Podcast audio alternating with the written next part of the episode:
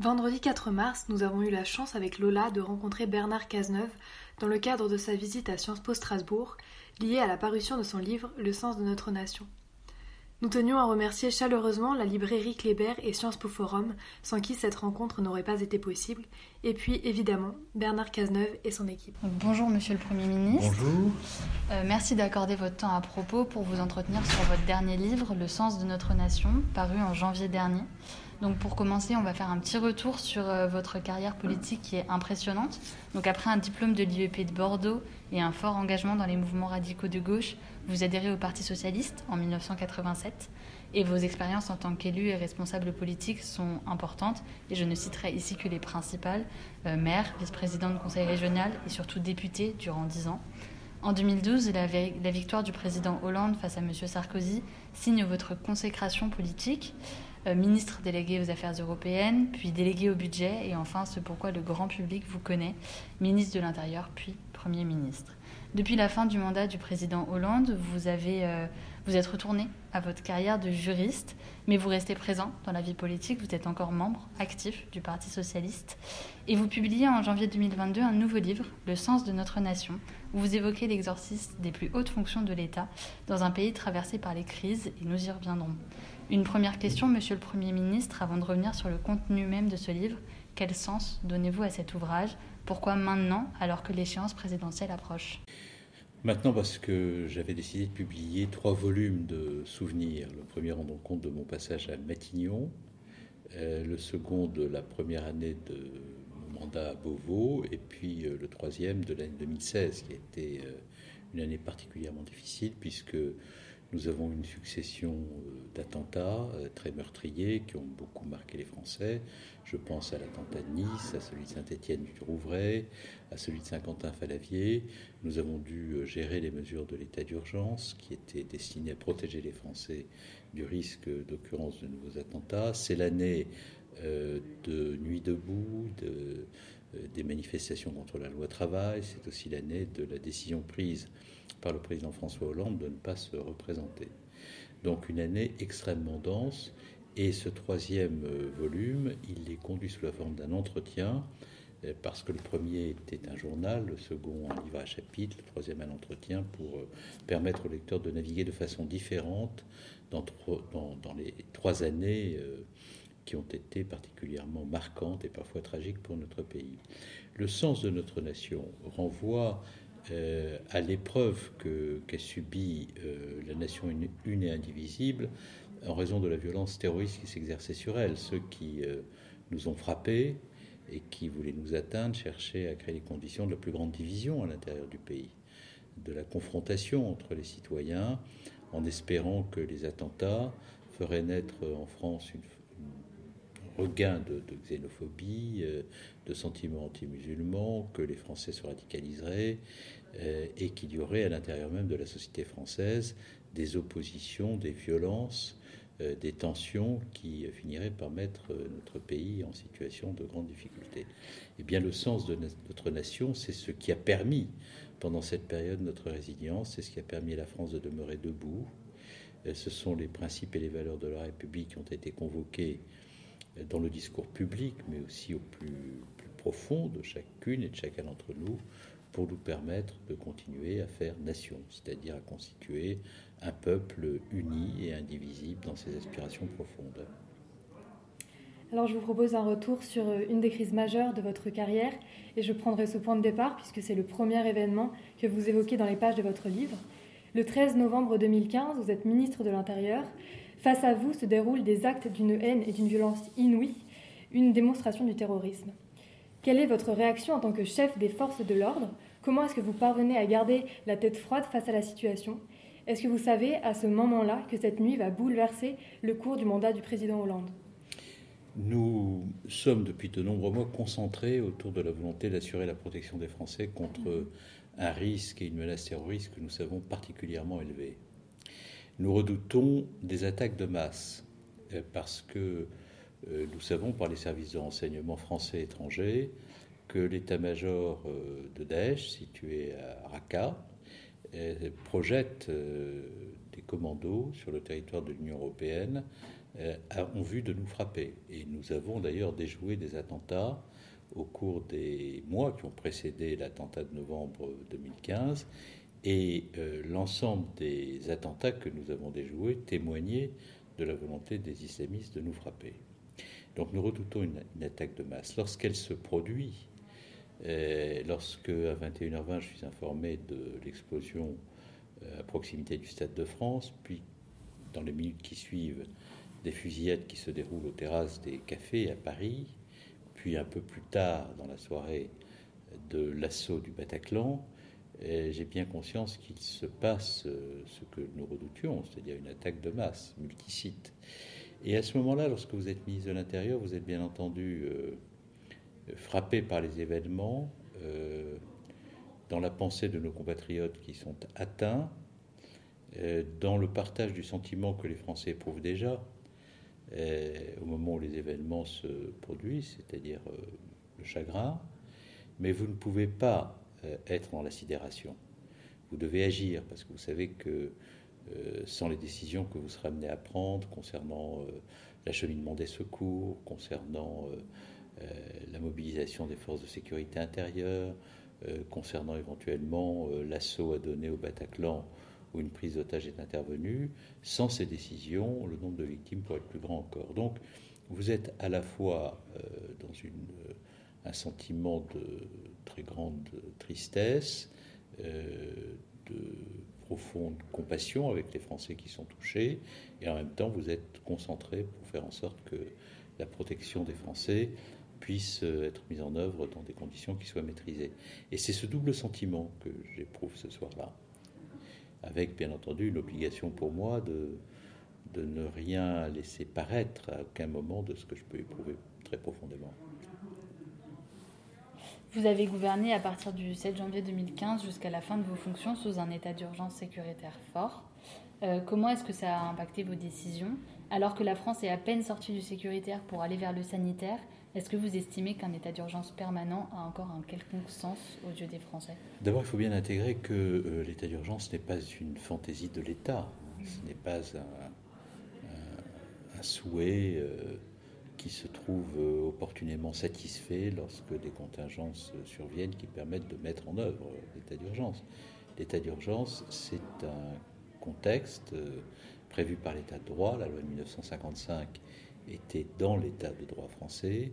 Euh, elle était prévue pour permettre à l'État français de faire face à des circonstances exceptionnelles, notamment la circonstance d'un péril imminent pouvant porter atteinte à la sécurité nationale et engendrer des graves troubles à l'ordre public. Et lorsque survient euh, le péril imminent, que vous le constatez, euh, pour protéger la nation, pour protéger les institutions, vous mettez en place des dispositifs qui sont des dispositifs exorbitants du droit commun, mais qui sont des dispositifs prévus par l'état de droit et qui ne peuvent se mettre en œuvre qu'au seul contrôle extrêmement puissant du Parlement et du juge, et notamment du juge administratif. Donc nous, avons mis en place ces dispositifs parce qu'il y avait quelques jours après les attentats de novembre 2015 la réunion à Paris de la conférence pour le climat avec plusieurs milliers de représentants d'États étrangers venant délibérer autour des enjeux climatiques, que nous ne pouvions pas à la fois assurer la sécurité de ces délégations, la prévention d'attentats terroristes, le contrôle aux frontières et la sécurité au moment de manifestations qui auraient pu se dérouler au centre de Paris, et par conséquent, sans ces moyens particuliers d'état d'urgence, nous aurions euh, pris un risque considérable d'exposition de la France à une situation inextricable. Donc, euh, nous avons mis en œuvre ces dispositions. Lorsque euh, d'autres attentats sont survenus, nous les avons maintenus, mais nous n'avons jamais fait entrer ces dispositions dans le droit commun. C'est un autre gouvernement qui l'a fait. moi, personnellement, je ne l'aurais pas fait. Je pensais que s'il était douloureux euh, de devoir proroger l'état d'urgence dans un pays qui est aussi attaché aux libertés publiques que la France, il n'était concevable de le faire qu'en étant euh, amené à aller régulièrement devant le Parlement. Et que dans le cadre d'un contrôle parlementaire extrêmement solide exercé sur le gouvernement. Et, donc cela a été bien entendu pénible, mais nous ne l'avons pas fait par fantaisie, ou par foucade, ou par tocade par caprice. Nous l'avons fait parce que c'était nécessaire.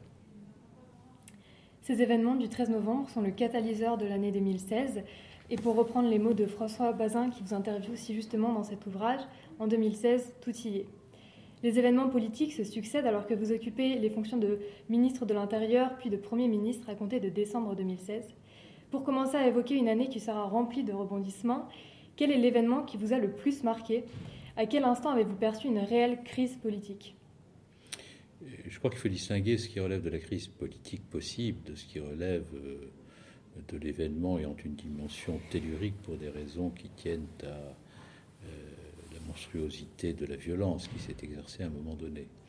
Je pense que l'événement de l'année 2016 qui m'aura le plus marqué, euh, c'est l'attentat de Nice, euh, en raison du nombre de victimes, euh, du procédé utilisé par le terroriste et du sentiment de désolation que nous avons éprouvé en voyant les familles éplorées devant le corps de leurs proches disparus qui venait d'être frappé sur la promenade des Anglais un jour de fête. Il y a eu euh, l'assassinat euh, du prêtre de Saint-Étienne-du-Rouvray, le père Abel, euh, et il y a eu une succession d'événements qui nous ont profondément marqués.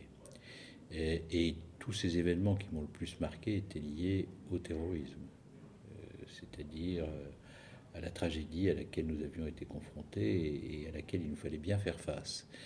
Euh, il y a eu d'autres événements plus politiques. Et les événements plus politiques, c'était euh, les débats sans fin sur euh, les conditions dans lesquelles le maintien d'ordre était assuré à l'occasion des manifestations sur la loi travail où une violence extrême se déployait aussi. C'était le climat politique avec les calculs des uns et des autres pour assouvir leurs ambitions, en allant parfois jusqu'à la trahison du président de la République qui devait faire face, lui, euh, dans l'exercice de ses fonctions, à toutes ces difficultés cumulées.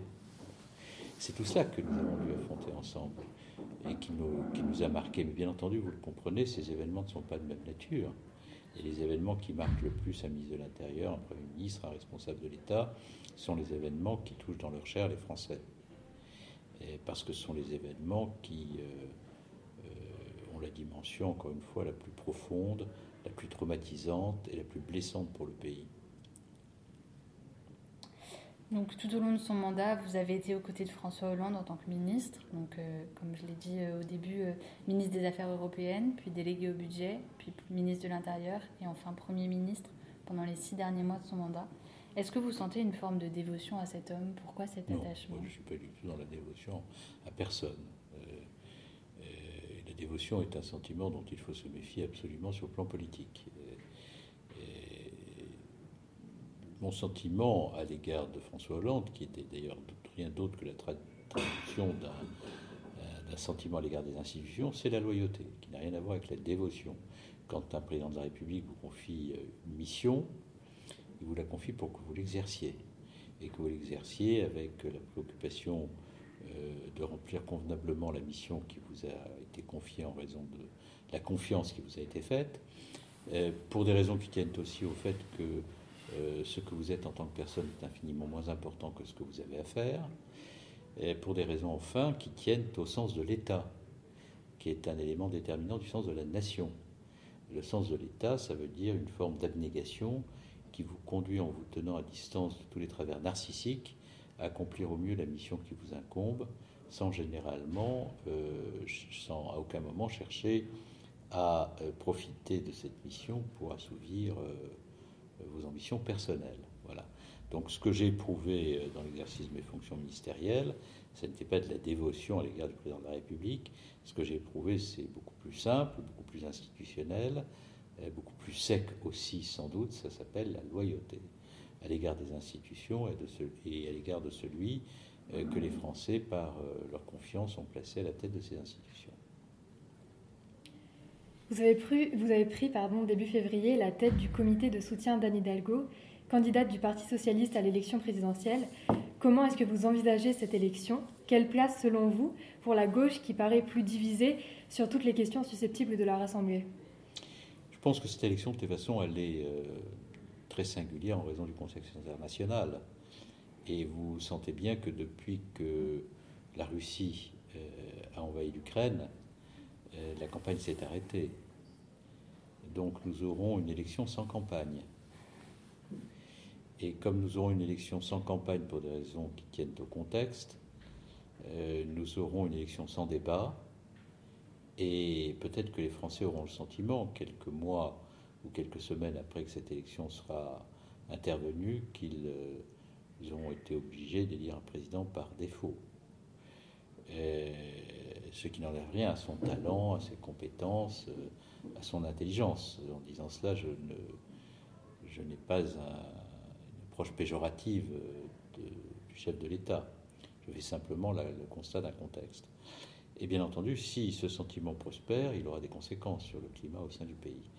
La gauche, qui par ailleurs s'est beaucoup divisée et ne, s'est pas montrée à la hauteur des, enjeux globalement, euh, en passant euh, des semaines à occuper le terrain sur la question d'une primaire, alors même que le contexte international est ce qu'il est, n'a pas donné d'elle-même une image de crédibilité très grande.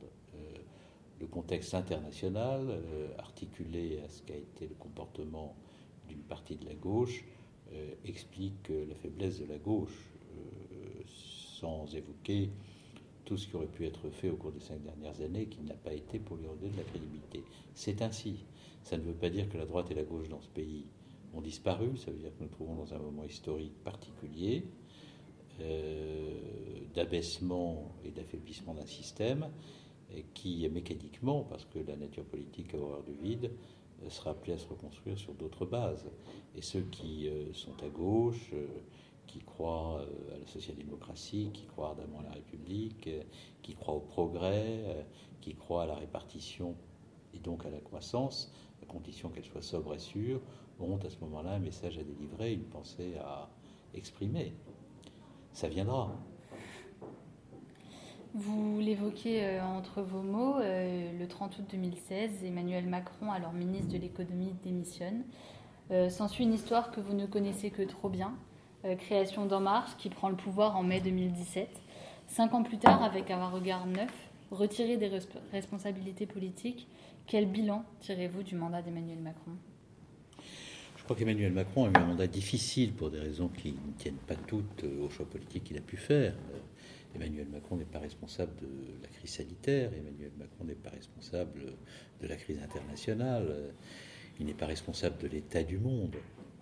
Par ailleurs, euh, ayant poursuivi la politique de son prédécesseur en matière économique et sociale, euh, il a, euh, en tous les cas au début de son quinquennat, euh, il a bénéficié des effets de cette politique au plan économique. En même temps, ce président de la République a pris des décisions qui ont contribué à accroître ces inégalités. La suppression de l'impôt sur la fortune, remplacé par l'IFI, la mise en place de la flat tax, la remise en cause des dispositifs de financement des aides au logement, l'ensemble de ces décisions, ou la remise en cause des dispositifs de financement des indemnisations euh, allouées aux chômeurs à travers la réforme de l'UNEDIC sont autant de décisions qui ont pu contribuer à accroître la précarité des plus faibles et à mettre euh, les plus en difficulté en situation de plus grande injustice. Euh, de la même manière, un regard souvent distant, parfois même perçu comme arrogant, porté sur les territoires, les élus, a donné le sentiment que au processus de relégation sociale pouvait s'ajouter un processus de relégation territoriale. Donc euh, le président n'a pas eu un mandat facile pour des raisons qui ne tenaient pas à lui. Euh, ce mandat a pu être compliqué par des décisions ou des attitudes qui relevaient de sa responsabilité. Et, et par ailleurs, le président a montré aussi, pendant toute cette période, des capacités incontestables à la tête de l'État pour faire face à la crise sanitaire, pour faire face à la crise diplomatique. Et euh, je pense qu'il faut toujours porter un regard euh, juste et nuancé sur euh, l'action de ceux qui gouvernent, surtout quand on a gouverné soi-même et qu'on est conscient plus que tout autre de l'extrême difficulté des choses. Donc mon regard sur le président de la République, j'essaie de faire en sorte qu'il soit objectif et qu'il se dispense à tout prix, se garde bien d'être jamais malveillant. Depuis 2019, de nombreux médias ont annoncé que François Hollande a renoncé à une nouvelle candidature pour vous soutenir, que vous êtes l'homme qu'il faut. À gauche, vous êtes revenu sur la scène politique en prenant part à la campagne de 2022 avec le Parti socialiste, mais est-ce qu'un jour vous reviendrez sur l'échiquier en tant que responsable politique? Si, je disais euh, devant votre micro que je ne le ferai jamais, et qu'un jour les circonstances, c'est jamais ce qu'elles peuvent devenir, une crise majeure qui implique qu'on prenne ses responsabilités, me conduisait à revenir. On dirait, bon, il n'a pas dit la vérité. Je n'ai absolument pas prévu de revenir sur la scène euh, politique, autrement que par des écrits, des articles, une réflexion, euh, une contribution à la reconstruction de la gauche, mais sur le plan plus intellectuel que politique.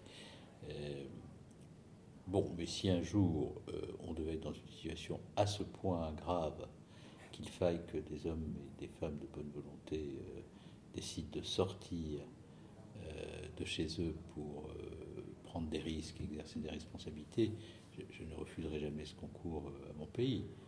Mais en dehors de ce cadre, je ne vois pas très bien euh, euh, ce que pourraient être les modalités pour moi d'un retour dans la vie politique. Le 24 février 2022 marque un tournant pour l'histoire européenne. Je ne vous réécris pas une histoire que nous suivons toutes et tous au quotidien. Est-ce que la guerre ukrainienne est selon vous une première étape dans la violence comme l'étaient les attentats de janvier 2015 et à quoi peut-on s'attendre? L'invasion de l'Ukraine, parce qu'il faut appeler cela comme cela, euh, par la Russie euh, est le point d'aboutissement d'une stratégie russe euh, de déstabilisation et d'affrontement avec les démocraties qui vient de loin. lorsque la Russie se comporte comme elle s'est comportée en Biélorussie, en mettant à la tête de cet État une personnalité qui est aux ordres de Poutine, lorsqu'elle se comporte comme elle s'est comportée en Crimée, lorsqu'elle envoie des mercenaires dans la bande sahélienne, là où on sait que les groupes terroristes sont euh, extrêmement nombreux, disséminés et meurtriers, lorsque la Russie se comporte euh, en soutien à Bachar el-Assad, qui est un criminel à l'égard de son peuple, comme elle s'est comportée en soutien, euh, lorsque la Russie multiplie les cyberattaques à l'encontre de démocratie pour faire en sorte que les conditions dans lesquelles les élections se déroule soit perturbé et que le jeu démocratique et l'amour de la liberté soient entravés. Euh, on est face à un pays dont on voit bien les objectifs politiques. Ça ne date pas de, la semaine dernière, tout cela vient de loin. Et donc, euh, ce qui se passe en, Ukraine n'est rien d'autre que l'intensification, la prolongation d'un processus politique dans lequel la Russie s'est engagée et qui a les conséquences que l'on sait. La Russie par ailleurs, euh, et Poutine en particulier, car il ne faut pas confondre la Russie avec Poutine, car il y a sous le joug de Poutine beaucoup de Russes qui souffrent. Et la, Russie est un grand pays, et les Russes constituent un grand peuple qui, sur le plan culturel, intellectuel, a beaucoup apporté à l'humanité. Et euh, euh, que ce soit Tchékov, Pasternak, Pushkin, Tolstoï, Tolstoï, Dostoevsky, ce qu'ils ont pu écrire, penser, aimer produire euh, d'œuvres euh, intellectuelles élevées et trop loin de la brutalité, de l'inhumanité de M. Poutine. Donc il faut distinguer absolument euh, la Russie du dictateur, et ce d'autant plus qu'on voit que des Russes prennent tous les risques aujourd'hui pour manifester contre le dictateur. Mais aujourd'hui, la Russie est dirigée par un tyran, et ce tyran ne connaît que le rapport de force. Et donc s'il n'y a pas de fermeté à son égard, nous aurons peu de possibilités d'arrêter ces visées expansionnistes. Merci, Monsieur le Premier ministre, de nous avoir accordé votre temps. Votre livre s'appelle Le sens de notre nation et il est disponible aux éditions Stock. À bientôt dans Propos. À bientôt, merci.